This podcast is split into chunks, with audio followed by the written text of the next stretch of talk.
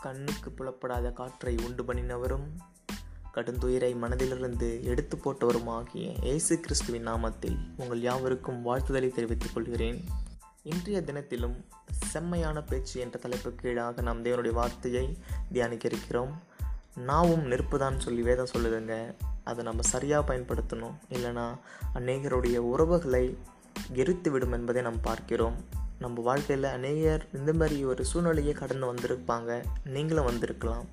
ஆனபடியினாலே இந்த பேச்சை நாம் எப்படி பயன்படுத்த வேண்டும்? அப்படி மாறாத பேச்சுகள் சுபாவங்கள் நம்மிடத்தில் இருக்குமாயின் அது எப்படி மாற்ற வேண்டும் என்பதை குறித்து நாம் பார்க்கலாம். வாங்க தலைப்புக்கு நேராக நாம் கடந்து செல்லலாம்.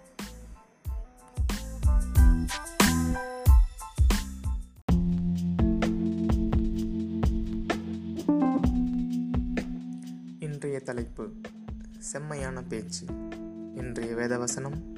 நான் உனக்கு முன்னே போய் கோணலானவைகளை செவ்வையாக்குவேன்.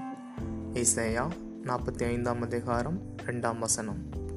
இணையதளத்தின் மூலம் மின் அஞ்சல் அனுப்பினால் அதே நிமிடத்தில் உலகத்தின் எந்த பகுதியிலும் அதை வாசிக்க முடியும். அலுவலகங்களில் அனுப்பப்படும் மின்னஞ்சலில் தவறு இல்லாமல் இருக்க கம்ப்யூட்டரில் ஒரு மென்பொருள் இருக்கும். அதாங்க மென்பொருள்னால் சாஃப்ட்வேருங்க அது எழுதப்படும் கடிதத்தில் எழுத்துப்பிழை இலக்கணப்பிழை இருந்தால் எழுதுபவருக்கு அதை தெரியப்படுத்தும். தற்போது கடிதத்தை கட்டுப்படுத்தவும் மென்பொருள் வந்துவிட்டது. அதாவது கடிதத்தில் கோபமான அன்பில்லாத மோசமான வார்த்தைகள் இருக்கும் என்றால் இந்த மென்பொருள் அதை தெரியப்படுத்தும். கடிதம் என்பது மிக முக்கியமான தொடர்பு சாதனமாகும். வாசிப்பவரின் மனதை புண்படுத்தி தொடர்பு துண்டிக்கப்படக்கூடாது என்பதுதான் இந்த மென்பொருளின் நோக்கம். கிறிஸ்தவர்களாகிய நாம் நம் அனைவரின் வாயிலும் கையிலும் இப்படிப்பட்ட மென்பொருள் இருந்தால் எப்படி இருக்கும்? எத்தனை முறை நாம் நம்மிடம் பேசுபவரை புரிந்து கொள்ளாமல் சரியாக கவனிக்காமல் கோபமான வார்த்தைகளை பேசிவிட்டு எழுதிவிட்டு தொடர்பு துண்டிக்கப்பட்ட பின்னர் பேசின அல்லது எழுதின வார்த்தைகளுக்காக வருந்துகிறோம். நமது பேச்சின் தவறுகளை கட்டுப்படுத்த ஒரு மென்பொருள் இருந்திருந்தால் நமது மதியினத்தை தடுத்திருக்கலாம் என்று நினைக்கிறோம் அல்லவா? ஆம். வேத வசனங்களும் கர்த்தருடன் நெருங்கிய தொடர்பும் தான் நமது பேச்சுக்களை கிருபை பொருந்தினதாக மாற பண்ணக்கூடிய மென்பொருள் ஆகும் நமது வார்த்தைகள் எல்லா நேரத்திலும் காலத்திலும் கிறிஸ்துவை பிரதிபலிக்க கர்த்தர் உங்களுக்கும் எனக்கும் உதவி செய்வாராக. கிறிஸ்துவுக்குள் பிரியமானவர்களே கேட்க தீவிரி பேச பொறு கோபிக்க தாமதி என்று யாத்திராகமம் ஒன்றாம் அதிகாரம் பத்தொன்பதாம் வசனத்தில் தேவன் நமக்கு சொன்னதை நாம் நினைவு கூர்ந்து ஒரு சிறு ஜபத்தை ஏறெடுப்போமா? எங்கள் பேச்சுகளையும் எங்கள் செயல்களையும் மாற்றுகிறவரே மை ஸ்தோத்திரித்து மை துதிக்கிறோம்.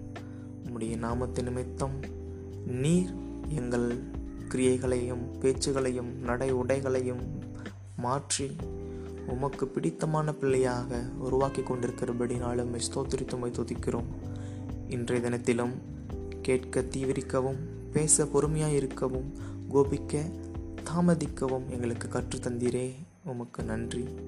தேவ ஆவியானவர் தாமே நான் உனக்கு முன்னே போய் கொண்டாளவைகளை சபையாக்குவேன் என்று சொன்ன கர்த்தர் உம்முடைய வார்த்தையின் பிரகாரமாக எங்கள் வழியை மாத்திரமல்ல எங்களுடைய கிரியைகளையும் சரீரங்களையும் எங்களுடைய பேச்சுகளையும் நீர் சீர்படுத்தி ஸ்திரப்படுத்தி உம்முடைய பிள்ளையாக உமக்கென்று எழும்பி பிரகாசிக்கிறவனாக மாற்றும்படிய நாங்கள் ஜெபிக்கிறோம். எங்களை தாழ்த்துகிறோம் முழுமையாக ஒப்பு கொடுக்கிறோம் இயேசுவின் மூலம் வேண்டுகொள்கிறோம் நல்ல பிதாவே. ஆமை என்ன ஃப்ரெண்ட்ஸ் இன்றைய தினத்திலும் செம்மையான பேச்சு குறித்து நாம் பார்த்த இந்த தலைப்பு உங்களுக்கு பிரயோஜனமுள்ளதாக இருக்கும் என்று நாங்கள் விசுவாசிக்கிறோம். ஆம் நாம் ரட்சிக்கப்பட்டதற்கு முன் முன்னதாகவே நம்மளுடைய நடக்கைகளும் கிரியைகளும் மாற்றங்கள் இல்லாமல் மாயையில் சிக்கி கிடந்ததை நாம் அறிந்திருக்கிறோம். இயேசு கிறிஸ்து என்னும் இரட்சகரை நாம் அறிந்து கொண்ட பின்னர் நம்மளுடைய பேச்சும் செயலும் சிந்தையும் பார்வையும் மாறியிருக்க வேண்டும்.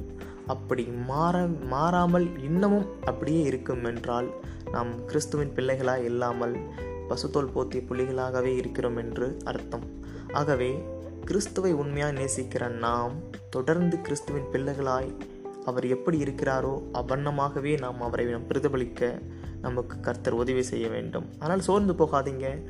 தொடர்ந்து கத்தரோடு கூட நீங்கள் உறவா உறவாடுங்க. அவருடைய வார்த்தையை கொண்டு நம்மளுடைய காரியங்களையும் சுயங்களையும் செயல்களையும் பார்வைகளையும் பேச்சுக்களையும் அவர் மாற்ற வல்லவராக இருக்கிறார். ஓகேங்களா எனினும் ஒரு சில காரியங்கள் நான் ரட்சிக்கப்பட்ட நாள் முதலாக இன்னும் மாறலையே என் சுபாவங்கள் மாறலையே கோபங்கள் மாறலையே என் சிந்தைகள் மாறலையேன்னு சொல்லிட்டு கவலையோடு இருக்கீங்களா?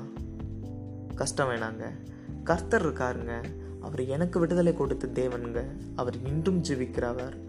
அவர் கட்டாயம் உங்களுக்கும் விடுதலை கொடுப்பார் என்று நீங்கள் விசுவாசித்து கர்த்தர் மேல் உங்கள் பாரத்தை நீங்கள் வைத்துவிட்டு தொடர்ந்து உங்கள் விசுவாச பாதையில் நீங்கள் பயணிக்கங்க. உங்கள் விசுவாச பயணமே உங்களுக்கான விடுதலையை கொடுக்கும் என்பதை ஒருபோதும் மறவாதீங்க. ஓகே ஃப்ரெண்ட்ஸ் வேறொரு தலைப்பின் வாயிலாக தேனுடைய வார்த்தையை உங்களுடன் பகிர்ந்து கொள்ள காத்திருப்பது இவன் கூடாரவாசி உங்களின் உதவியாளன்.